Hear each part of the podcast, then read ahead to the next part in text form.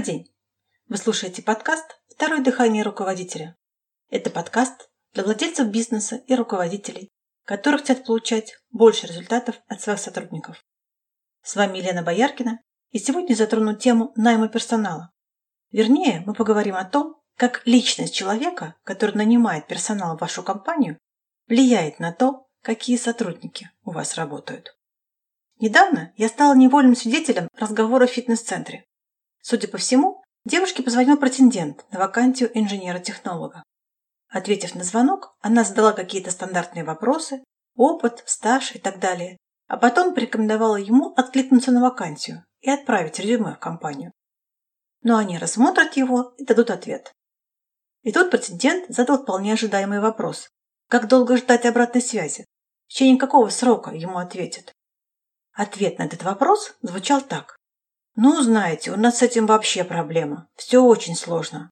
Примерно через 2-3 недели дадут обратную связь». Конец истории. Какое послевкусие осталось от такого ответа? И дело здесь не только в двух-трех неделях, хотя это, конечно, очень много. Продуктивный человек за это время уже найдет работу. Но вот какую идею доносит этот менеджер по персоналу до претендента? У нас с этим проблема. У нас все сложно. У какого претендента такая фраза найдет отклик? Как думаете? Менеджер по персоналу – это чаще всего первый сотрудник, с которым общается претендент на вакансию. Именно он создает первое впечатление о компании. И от того, как он представляет свою компанию, сильно зависит, как дальше будет работать этот претендент и какое мнение о компании будут иметь ваши сотрудники. Иногда менеджер находится в состоянии «гадкого утенка» в кавычках по отношению к своей компании. Он ее не любит, ему не нравится в ней работать, его внимание больше на минусах, чем на плюсах. Просто представьте себе человека, который наполнен минусами о компании, ее сотрудниках, руководителях, продуктах и услугах. Что он распространяет? Понимаете, человек всегда может делиться только тем, что у него есть. Он не может создать хорошее представление о компании у претендента, если у него самого нет этого хорошего представления.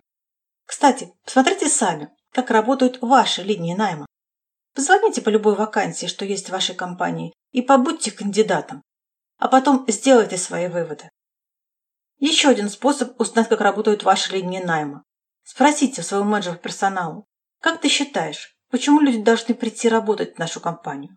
И послушайте внимательно, не перебивая. А еще обратите внимание на продолжительность паузы, которая будет между окончанием вашего вопроса и, собственно, ответом менеджера на него. В одном из наших тренингов, тренинге по найму персонала, рассматривается семь причин, по которым наем бывает затруднен.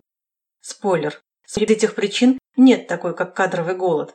Типа нормальных сотрудников не осталось. Люди есть, а вот что должно произойти, чтобы они пошли работать в вашу компанию, это как раз тот вопрос, на который есть смысл поискать ответ. И для начала я бы обратила внимание на того человека, который занимается у вас наймом. Что он думает о компании? Достаточно ли его интеллекта, чтобы заинтересовать тех, кто вам нужен? Нужно проверить его мотивацию, посмотреть, кто он – создатель проблем или создатель решений. На найме должен стоять сотрудник, обладающий теми качествами, которые вы хотите видеть у сотрудников своей организации. Не тот сотрудник, который хорошо умеет оформлять бумаги, или хорошо знает трудовой кодекс, или обучился на психолога. Нет. На найме должен стоять человек, который хорошо умеет решать задачи, который может принять задачу, может осмыслить задачу, может найти решение задачи и воплотить решение в жизнь. Не тот, кто мастерски придумывает объяснения или умеет очень красиво говорить, а тот, кто получает нужные компании результаты. Люди притягивают либо себе подобных, либо тех, кто оправдывает представление, что у них есть. Помните мультфильм «Крошка-енот»? Если к пруду подойти с палкой, то у того, кто сидит в пруду, палка еще больше. А если улыбнуться, то получите улыбку в ответ. Если на найме стоит тот, кто считает, что сотрудников найти невозможно, он их никогда не найдет. Если менеджер персонала больше отпугивает людей, чем привлекает их, насколько ваш наем будет успешным?